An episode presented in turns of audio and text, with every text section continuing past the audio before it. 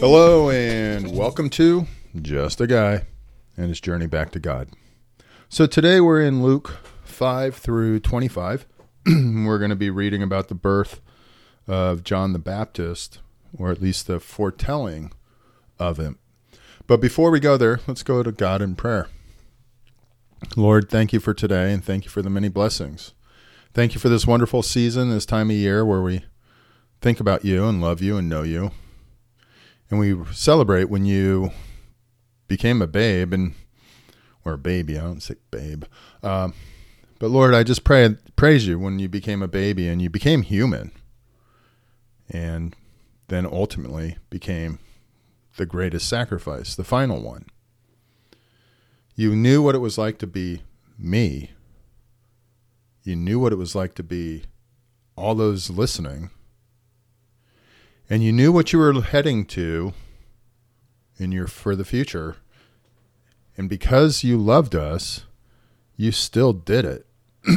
You you lived a life knowing you were going to be crucified the pain and the humiliation and everything else and yet you still did it.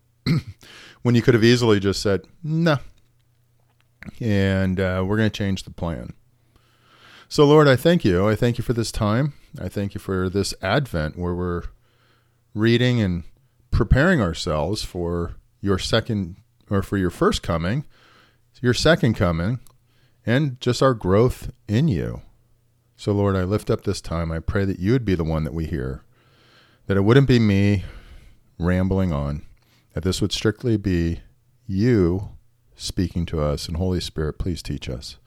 Provide us with wisdom and understanding, I pray. In Jesus' name. Amen. So often I sit here and I'm like, what are we going to talk about? and I'm confused. I'm or not confused. I'm just not re- sure what's going to happen.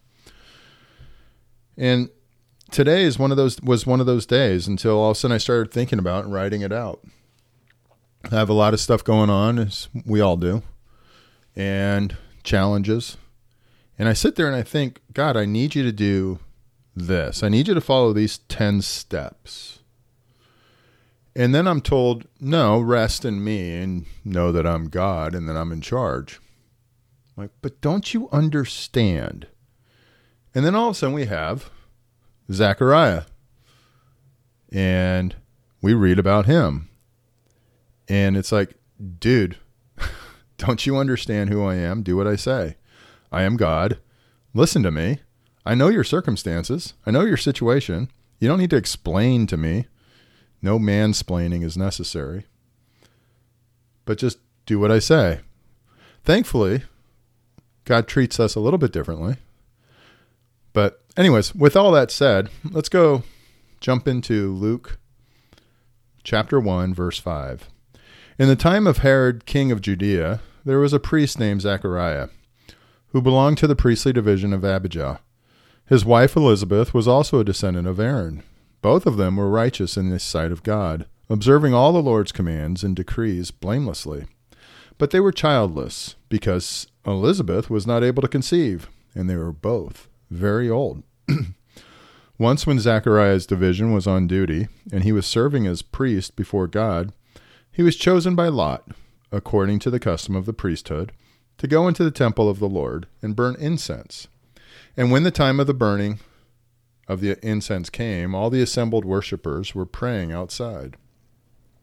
Then an angel of the Lord appeared to him, standing at the right side of the altar of incense. When Zacharias saw him, he, start, he was startled and was gripped with fear. But the angel said to him, Do not be afraid, Zechariah. Your prayer has been heard. Your wife Elizabeth will bear you a son, and you are to call him John. He will be a joy and delight to you, and many will rejoice because of his birth. For he will be great in the sight of the Lord. He is never to take wine or other fermented drink, and he will be filled with the Holy Spirit even before he is born. He will bring back many of the people of Israel to the Lord their God, and he will go on before the Lord in the spirit and power of Elijah, to turn the hearts of the parents to their children and the disobedient to the wisdom of the righteous, to make ready a people prepared for the Lord. Zechariah asked the angel, How can I be sure of this? I'm an old man, and my wife is well along in years. the angel said to him, I am Gabriel. I stand in the presence of God, and I have been sent to speak to you and to tell you this good news. And now you will be silent and not able to speak until the day this happens, because you did not believe my words, which will come true at their appointed time. Meanwhile, the people were waiting for Zechariah and wondering why he stayed so long in the temple. When he came out, he could not speak to them. They realized he had seen a vision in the temple, for he kept making signs to them, but remained unable to speak. When his time of service was completed, he returned home. After his wife Elizabeth became pregnant and for five months remained in seclusion.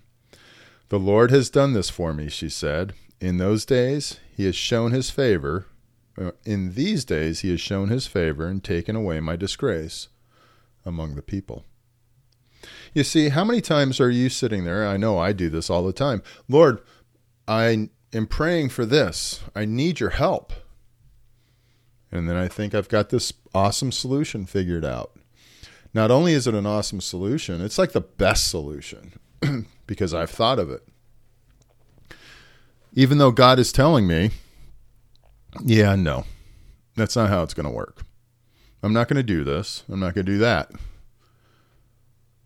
And I'm sitting there like, dude, don't you understand? Come on, get on board. Don't you see the bigger picture? I need this to happen today. And then I think I have a potential solution. And then it's like, well, it goes a little sideways.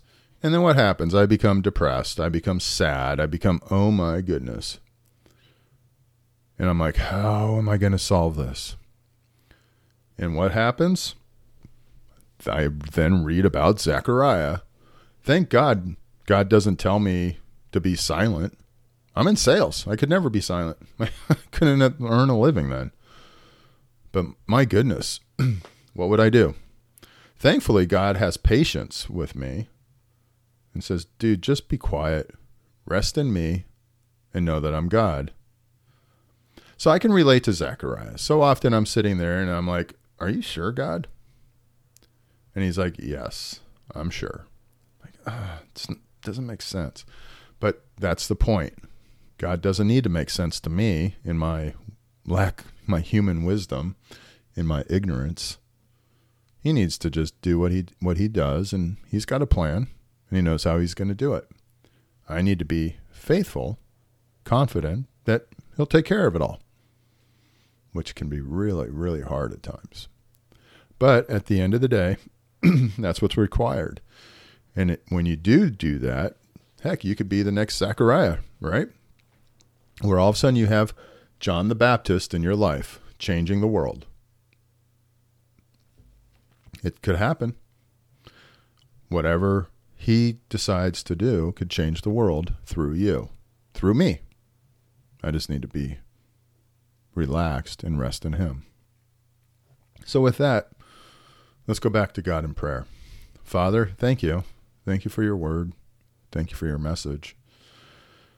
And thank you for your patience with me when I'm such a knucklehead and I act like you don't know and that you should be following a different plan.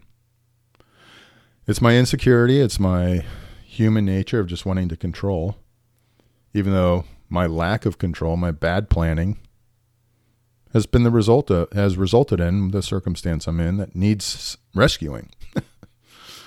yeah. So Father, I just pray, I pray for this day. I pray that I'd focus on you, that I'd grow closer to you and truly love you with my whole being, so I can love my neighbor as myself. Thank you, Father. I praise you and I'm grateful. It's in Jesus' name I pray. Amen. Hey, thanks for joining me at Just a Guy on his journey back to God. I hope you have a great day.